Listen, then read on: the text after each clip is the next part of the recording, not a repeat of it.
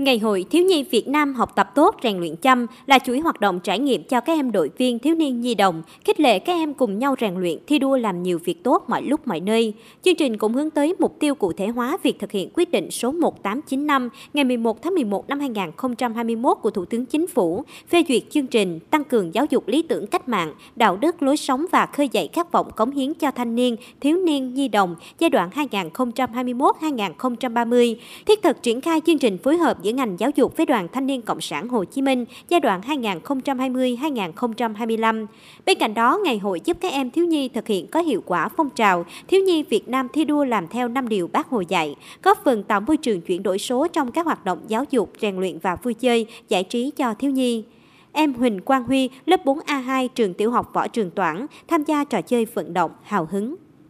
Con thấy ngày hội hôm nay rất thú vị và vui nhộn. Con thích nhất là trò chơi đá bóng vì nó làm cho con sẽ khỏe lên và và giúp con có nhiều khả năng hơn. Mỗi lần con chơi với các bạn, làm con rất là tự tin và đoàn kết lại để được nhiều phần thưởng hơn.